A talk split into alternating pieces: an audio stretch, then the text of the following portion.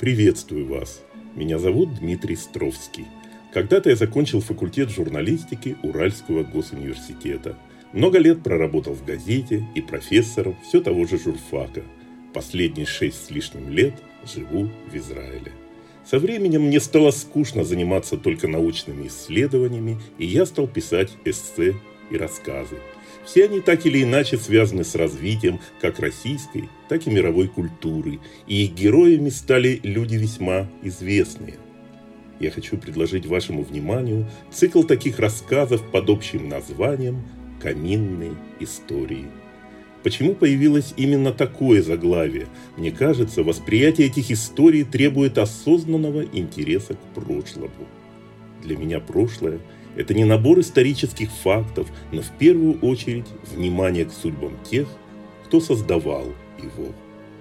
Тема любви является одной из самых важных в жизни людей, о которых пойдет речь в этих рассказах. Судьбы моих героев были зачастую очень сложными и противоречивыми. Мне кажется, лучше всего представлять их чувства не спеша, мысленно видя себя сидящими у старого камина – который как нельзя лучше подходит для воссоздания духа прошлого. Итак, каминные истории. Мы начинаем. История первая. Три жизни Исаака Левитана.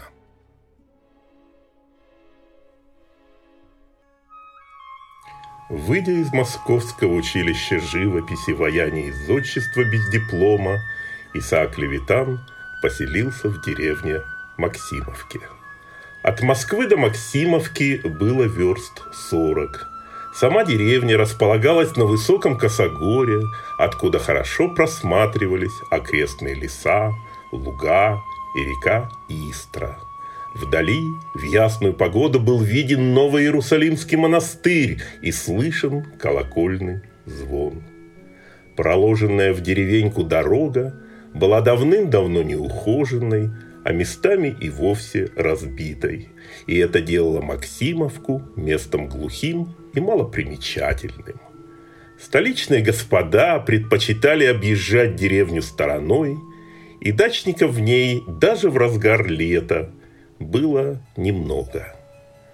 Однако Левитан, которому в тот год исполнилось 25 лет, обосновался именно здесь. Родных в округе у него не было, собственно, и жилья своего тоже не было.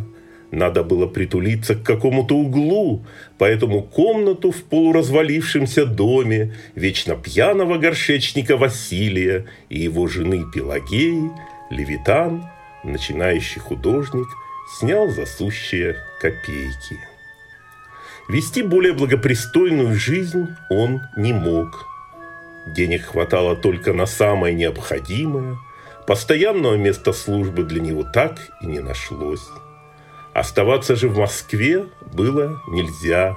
Вышедший за несколько лет до этого императорский указ запрещал евреям селиться в исконно-русской столице, что и вынудило Левитана покинуть ее. Жизнь свою отныне он называл скиталой – Однако ни на что не сетовал, не любил. Правда, настроение у него было подавленным. Уединившись в Максимовке, Левитан тешился одним, что сможет, наконец, посвятить себя рисованию, не отвлекаясь на сторонние мелочи и повседневные дела. По правде говоря, он терпеть не мог вездесущей суетности, одолевавшей его многие годы в Москве, и был неимоверно рад самой возможности побыть в одиночестве. В Максимовке даже днем было тихо, и о лучшей для себя жизни Левитан не мог и мечтать.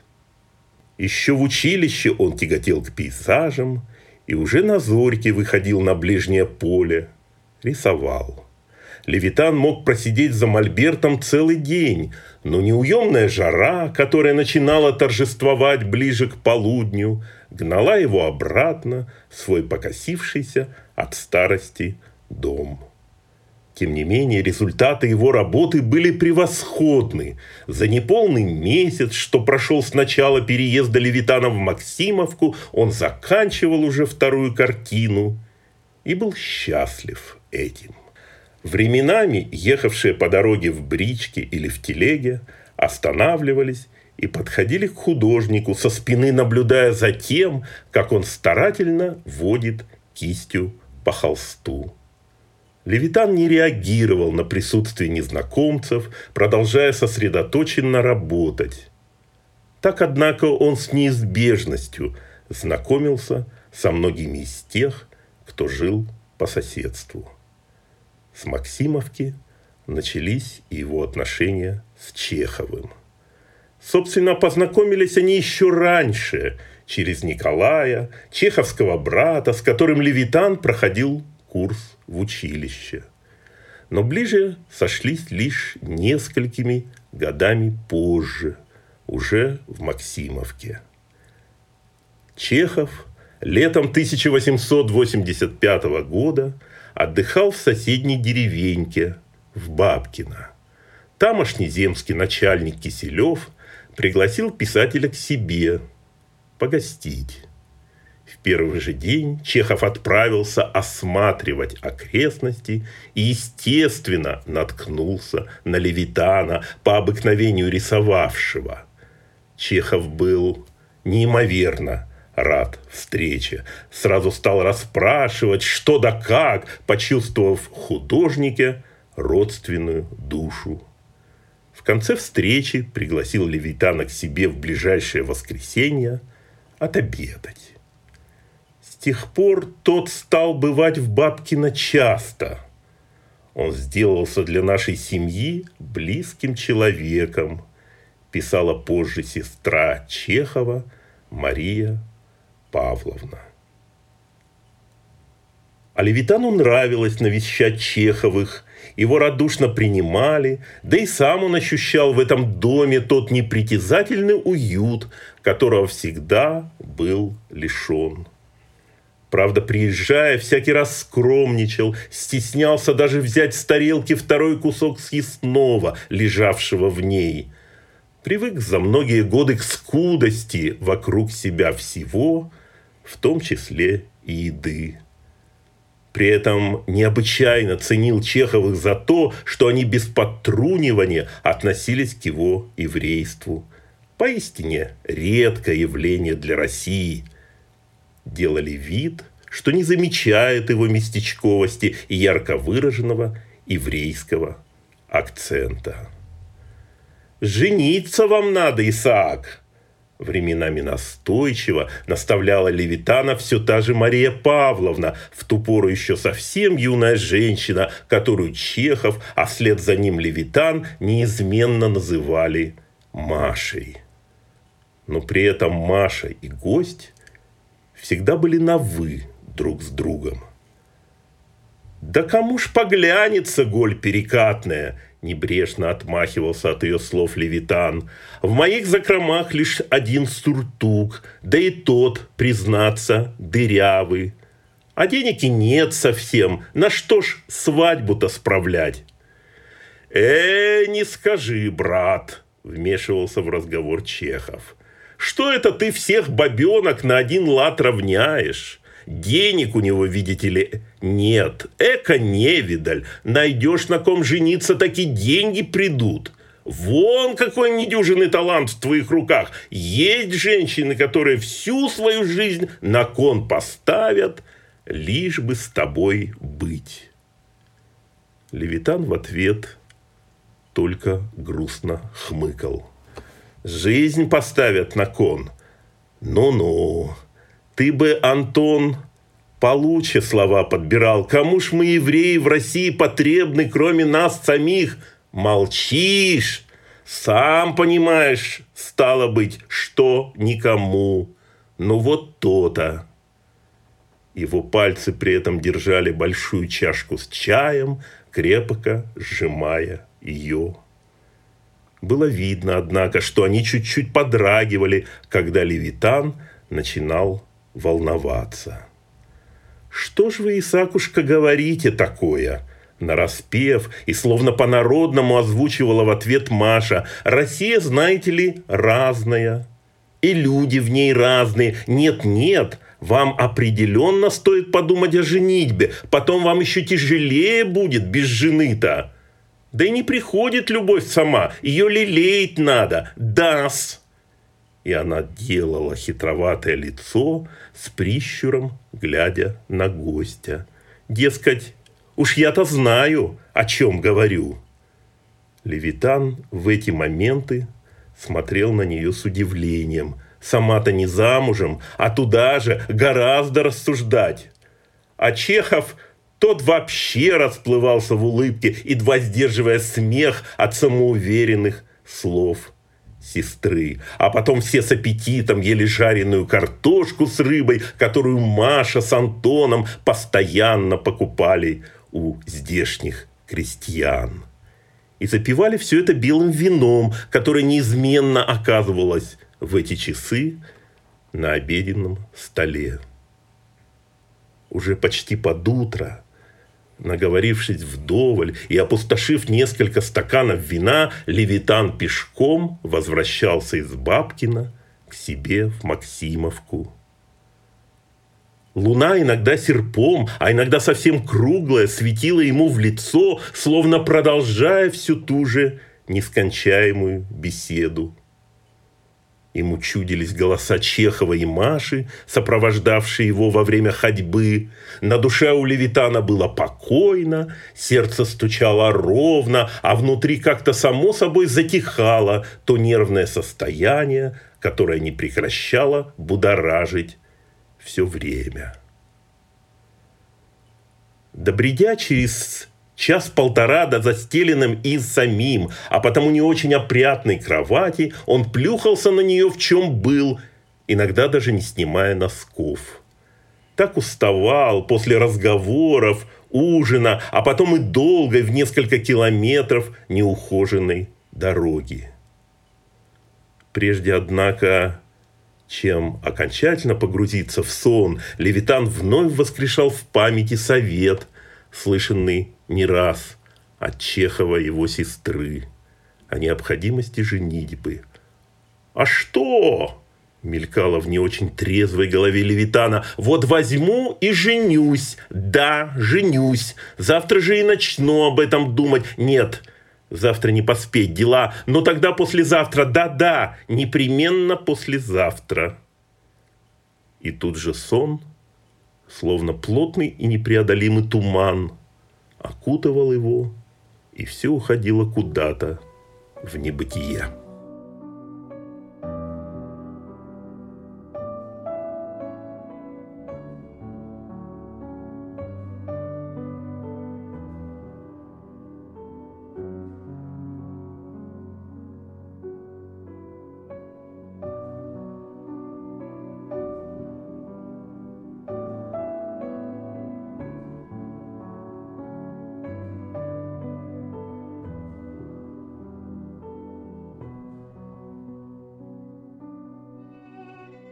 Такие ужины, как этот, Чеховы устраивали постоянно.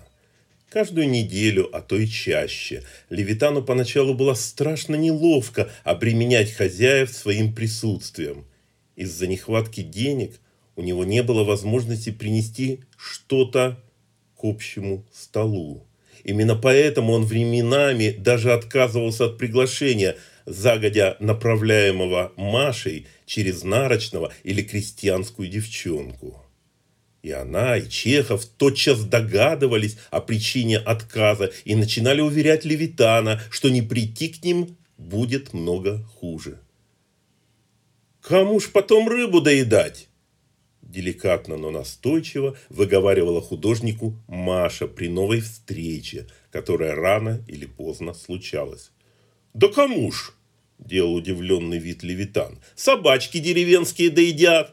«Собачки!» – выпячивал на него удивленный взгляд Маша. «Они жирно ли будет? Вот вы женитесь и посмотрим, что ваша жена станет говорить по этому поводу. Небось, по головке-то не погладит». «Опять вы о женитьбе, честное слово!» – морщился в ответ Левитан. будто и тем других нет. Вы тут давеча спрашивали меня, трудно ли рисовать природу. Вот бы сами и попробовали. Ей-богу, проку будет больше, чем о рыбе толковать. Но ты, брат, опять за свое. Тотчас вступал в разговор Чехов, и на губах его сквозила усмешка. И чем тебе рыба-то не угодила? Она продукт хороший, справный. А что не кошерная? Так это уж извини. Спрос с нее за это невелик. Ты глупостями лучше не занимайся, а приходи всякий раз, когда Маша зовет. А то не ровен час она обидится, нам же с тобой на орехи и достанется. Левитан при этом всякий раз смотрел на Машу, а та тотчас уходила в себя и ничего более не говорила. При этом лицо ее от чего-то заливалось краской, словно она вела себя не так, как подобает вести себя девушке в этих обстоятельствах. Через некоторое время Левитан и в самом деле отбросил неустанно жившую в нем стеснительность и стал приезжать к Чеховым куда чаще, чем раньше. Он уже не чувствовал прежней робости, вел себя свободнее, говорил больше, а иногда даже рассказывал не очень приличные, но веселые анекдоты. Чехов при этом громко хохотал, а Маша иногда сжималась. И Левитан подозревал, что это было вызвано ничем иным, как грубостью народного языка, к которому он прибегал. При этом ему все более становилось неловко за такие выражения, пусть даже и сказанные к месту.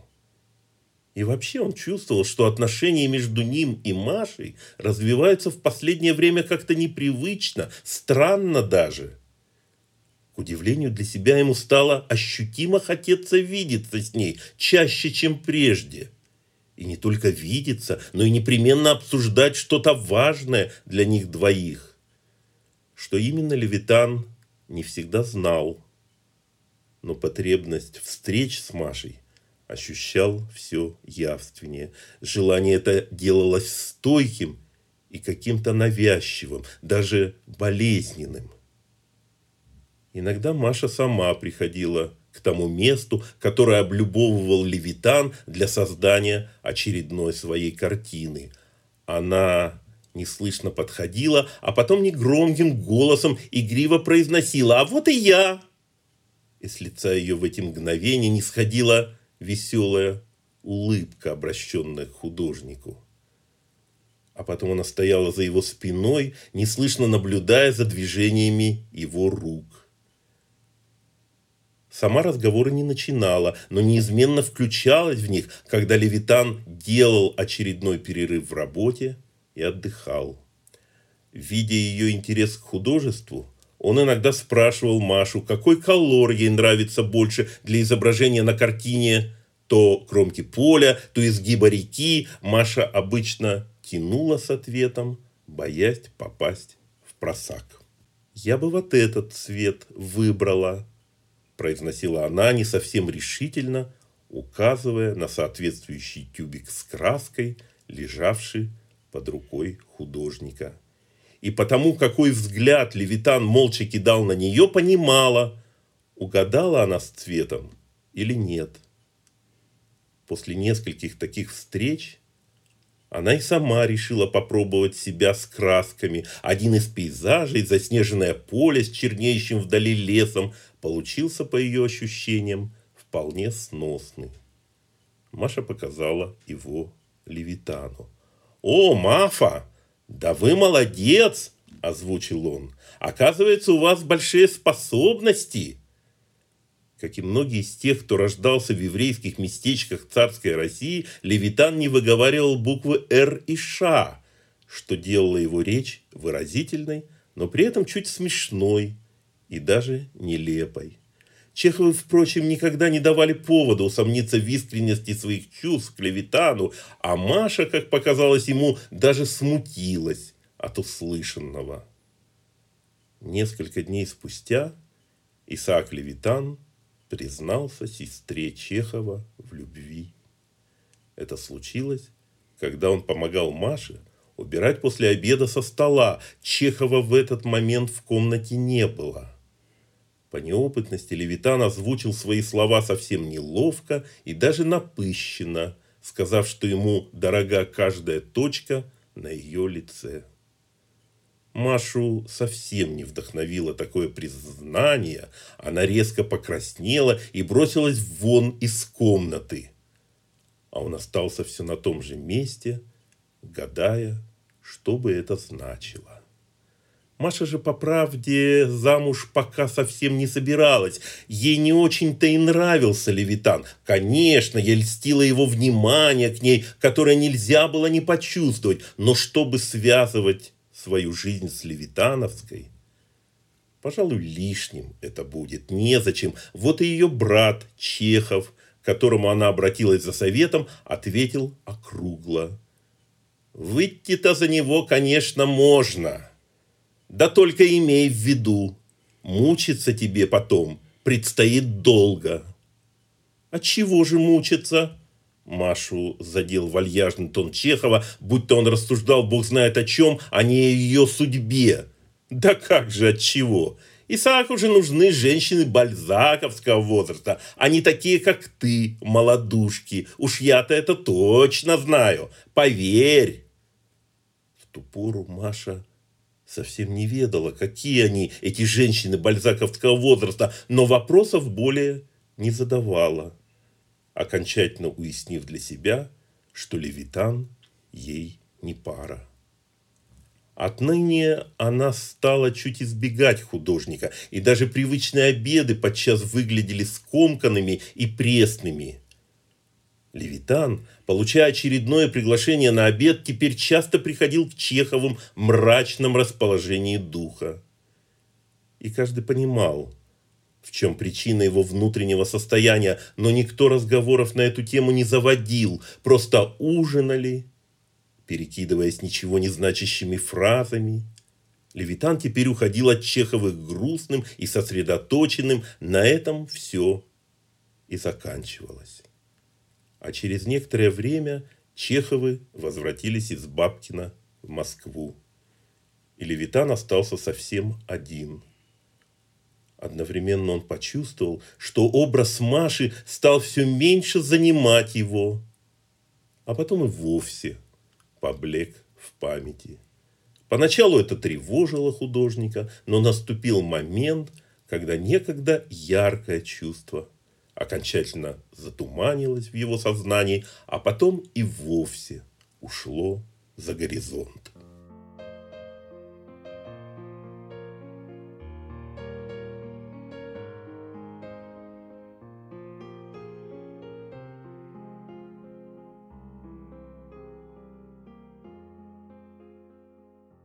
Несостоявшиеся отношения между Левитаном и Машей не привели к какой-то вражде между ними. Иногда после завершения очередной своей картины Левитан наезжал в Москву. Всякий раз на один день, ввиду сохранявшейся невозможности для евреев проживать в этом городе. При этом неизменно заходил к Маше и столовался у нее. Там художник и познакомился с Ликой Мизиновой. Лика была девушка необыкновенной красоты, писала ее подруга Щепкина-Куперник. Настоящая царевна-лебедь из русских сказок, ее пепельные вьющиеся волосы, чудесные серые глаза под соболиными бровями, необычайная женственность и мягкость и неуловимое очарование в сочетании с полным отсутствием ломания и почти суровой простотой. Левитан при первом общении с Ликой был по-настоящему очарован ее красотой, влюбчив всегда был от природы. Это отмечали потом многие, а в молодости в особенности. Встретившись с Ликой еще пару раз, Левитан признался ей в своих чувствах. Точно так же, как тогда в Бабкино Маше Чеховой. Своим коротким монологом Левитан явно смутил Лику. Нет, ей, в отличие от Маши, совсем не претило замужество. Только связать свою жизнь она собиралась с Чеховым. Незадолго до этого, по удивительному совпадению, тоже сделавшим ей предложение. От общения с Левитаном Лика отстранилась, просто попросила художника оставить ее в покое, сделала это предельно вежливо, между прочим. Левитан вздохнул и неожиданно для Мизиновой бросил. Только Чехову, видать, везет во всем. А потом сразу удалился. За обедом Лика весело рассказывала Чехову о случившемся. У того при этих словах аж кусок застрял в горле. «Ну и каналья!» – выдохнул Чехов в адрес Левитана. «Вот и привечай такого!» «Да о чем ты, Антон, право!» – подивилась Мизинова чеховской реакции. «Откуда ж Левитану знать о наших с тобой отношениях? Не суди ты его так! Человек он славный, хоть и несчастный какой-то!» А ты защищай его, защищай, неодобрительно посмотрел в Чехов на Лику. Этот несчастный человек вначале на стул сядет, а потом на стол переберется, да еще ноги на них положит. Совсем уж резко, озвучил Чехов. Лика с удивлением посмотрела на него, но ничего не ответила. А в Чехова, видать, запал его разговор с Ликой. Значит, она все-таки способна на флирт с другим. Наверное, это наложило отпечаток на их отношения. Чехов стал все реже встречаться с Ликой. На ее вопросы о причинах этого отнекивался неуклюже. Дескать, пишет очередную пьесу, не до того. А потом и вовсе сообщил Лике, что уезжает в экспедицию на Сахалин. В глубине души ему хотелось проверить их взаимные с Мизиновой чувства. Оттого и оставлял в Москву. Лике Притила оставаться одной. Что же право, думала она, так и жизнь пройдет. К неожиданности для Левитана она сама нашла его, попросила дать ей уроки живописи. Тот согласился. Уроки быстро переросли в нечто большее. Отныне они проводили все время вместе, гуляли, заходили в кафе, посещали выставки. Мизинова как-то с издевкой кинула в одном из писем Чехову. «Сейчас вернулась от ваших. Не обращайте внимания на почерк, я пишу в темноте, и при том после того, как меня проводил Левитан. А вас кто провожает?»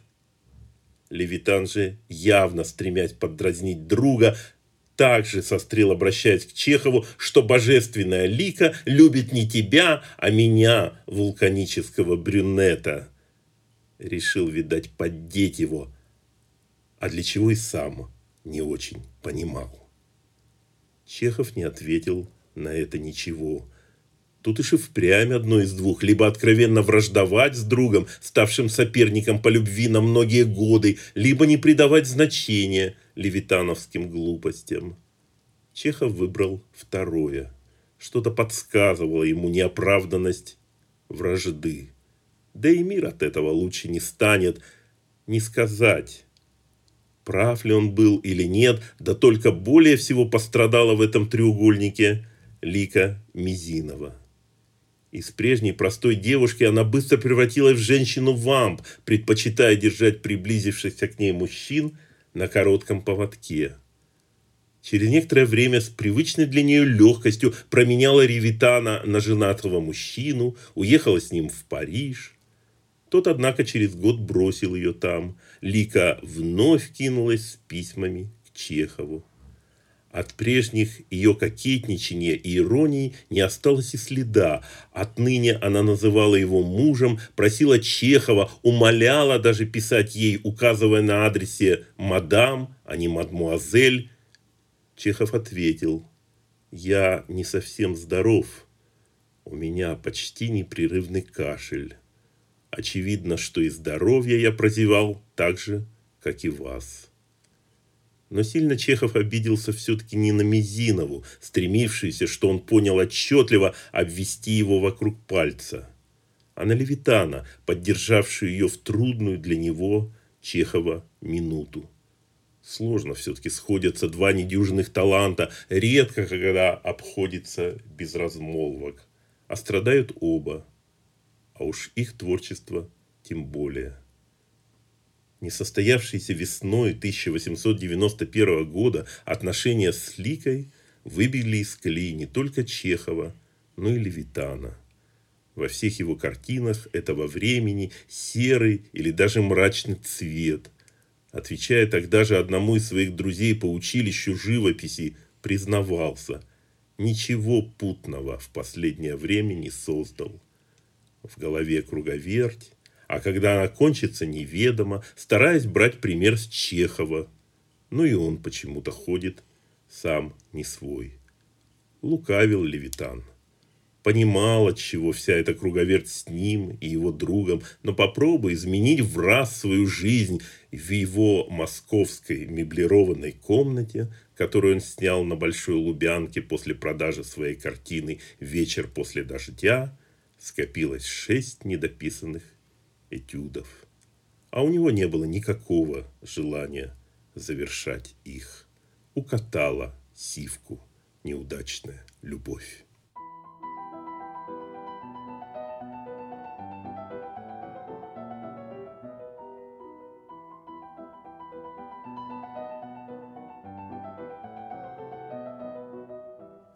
И все-таки Левитан взялся за свои оставленные работы почти разом их закончил.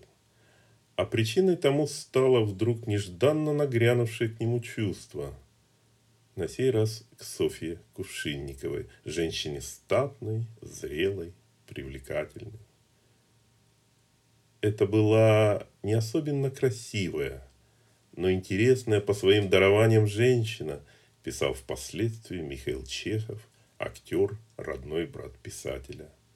Она прекрасно одевалась, умея из кусочков сшить себе изящный туалет, и обладала счастливым даром придать красоту и уют даже самому унылому жилищу, похожему на сарай. Все в квартире у них казалось роскошным и изящным, а между тем вместо турецких диванов было поставлены ящики из-под мыла, на них положены матрацы под коврами. У них это у Софьи Кувшинниковой с мужем. Она жила семейной жизнью уже несколько лет. Все ей обрыдло, наскучило. Она откровенно тяготилась супругом-врачом, который надоел ей своим стремлением вникать в каждую мелочь и морализировать по этому поводу. А тут молодой левитан с его завораживающим пронизывающим взглядом, к тому времени он уже имел успех во всех светских салонах Москвы.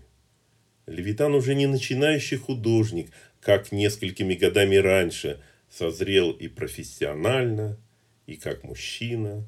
Его уже знает по всей России сам московский меценат Сергей Морозов, увлеченный живописью, предоставил художнику удобную мастерскую в самом центре Москвы а рядом Софья Кувшинникова, одинокая и страдающая женщина, как ей не увлечься левитаном, тем более, что она так мечтала научиться рисовать. И как ему не ответить на ее восторженный и молящий взгляд. Кувшинникова сама напросилась к Левитану, обещая платить исправно и хорошо. А он, ничего не подозревая, согласился на то, чтобы дать ей несколько уроков. В деньгах Несмотря на возросшую известность, художник по-прежнему нуждался. Однако жизнь завертелась не по сценарию. Домашние уроки, ради которых Левитан приходил с Кувшинниковой домой, вскоре сменилось их общими поездками на этюды в Подмосковье, а затем они отправились в столь любимый Левитаном Волжский плес на этюды, после этого в Париж. Как Кувшинниковой удалось договориться обо всем с мужем – История умалчивает. А может, доктор так любил свою совочку, что пошел и на все ее условия, дабы сохранить брак. Кто ж знает. Левитан кажется по-настоящему счастлив. Он проводит все время с Соней, которая без устали восхищается им, сам много работает несколько известнейших левитановских картин «Осень», «У омута», «Лето» и «Октябрь» относятся как раз к этому времени. Апофеозом таланта Исаака Левитана стало написание им тогда же полотна «Владимирка», где изображена дорога, по которой гнали в Сибирь приговоренных к каторге.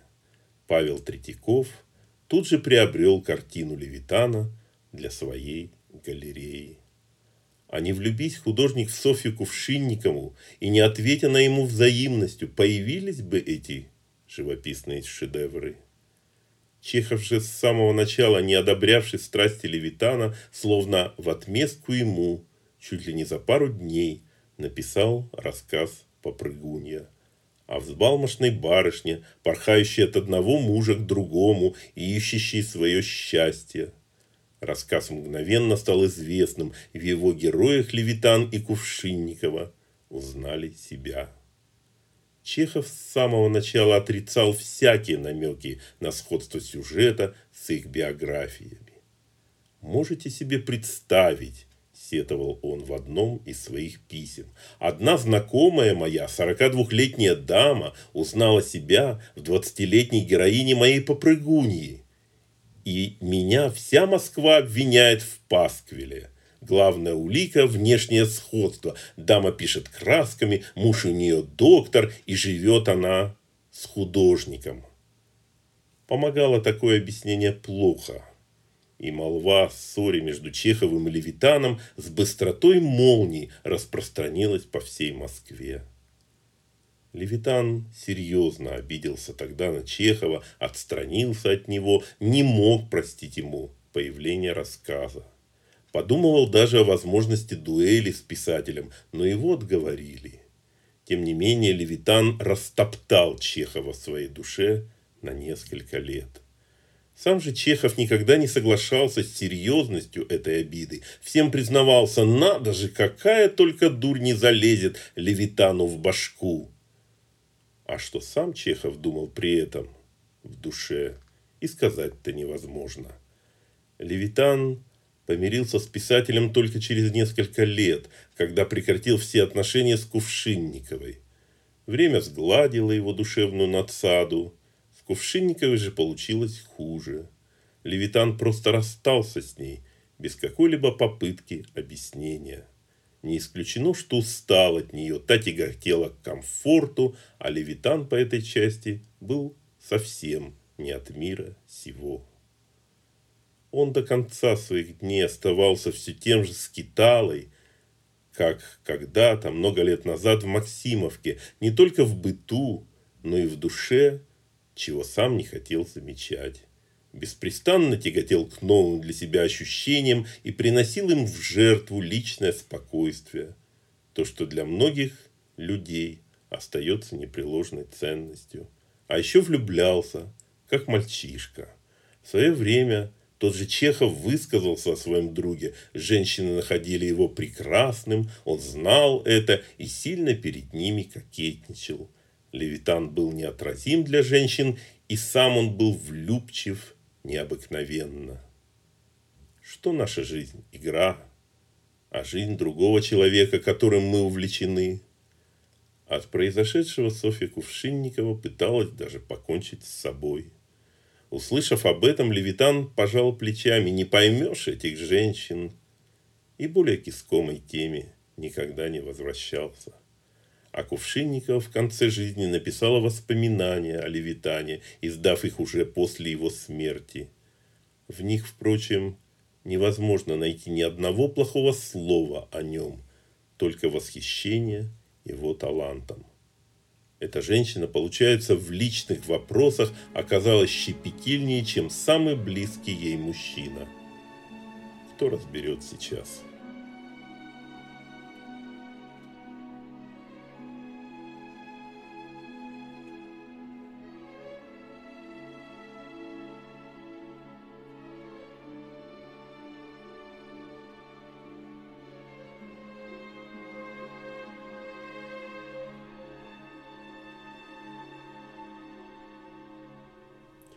Великолепный художник Левитан часто неуклюже шел по жизни. Это вновь из чеховского письма. Тот и впрямь часто ошибался в своих чувствах, летел как бабочка на яркий свет, который через некоторое время затухал в его же сознании. Да и безгрешным Левитан точно не был. Так что Чехов вроде не ошибся в своих оценках художника – только как будто сам он был непогрешимым. Экая нелепость.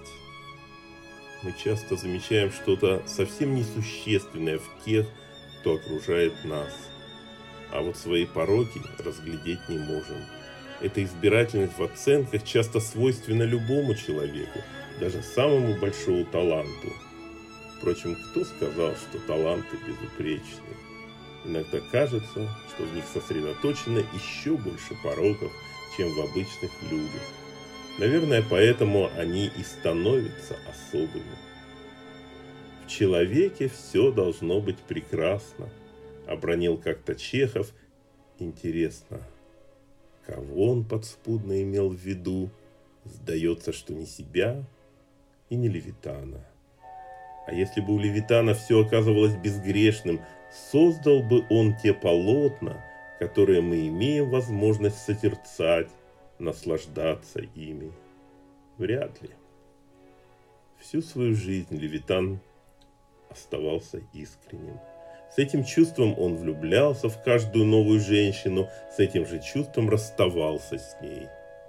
И всякий раз проживал отведенное ему Господом время ярко и пронзительно.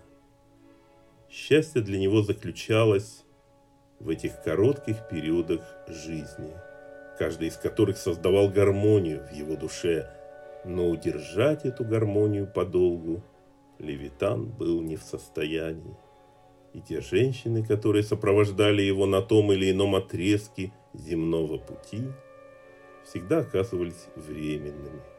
Он сближался с ними, расставался, и так без конца. Что взять со скиталы? Не от того ли все это было, что постоянные чувства Левитан отвергал сам, сторонился их, считал обременительными. Он словно все ждал чуда, которое бы могло его по-настоящему осчастливить. Ждал так, как ждут все религиозные евреи прихода третьего храма. Но чудо так и не случилось. Умирал он в полном одиночестве. Знал, что сердце вот-вот не выдержит. Дышал тяжело, надсадно. Его беспрестанно мучили боли в грудине. Когда они становились совсем не в моготу, память от чего-то погружалась в далекое прошлое, которое невозможно было вернуть, но которое вдруг зримо возникало перед глазами забытую деревню Максимовку. И Левитану в эти моменты казалось, что ему становится чуть легче. К концу своей почти сорокалетней жизни Левитан сделался по-настоящему видным художником, довольно обеспеченным, могущим теперь совершить любую поездку, не думая о деньгах.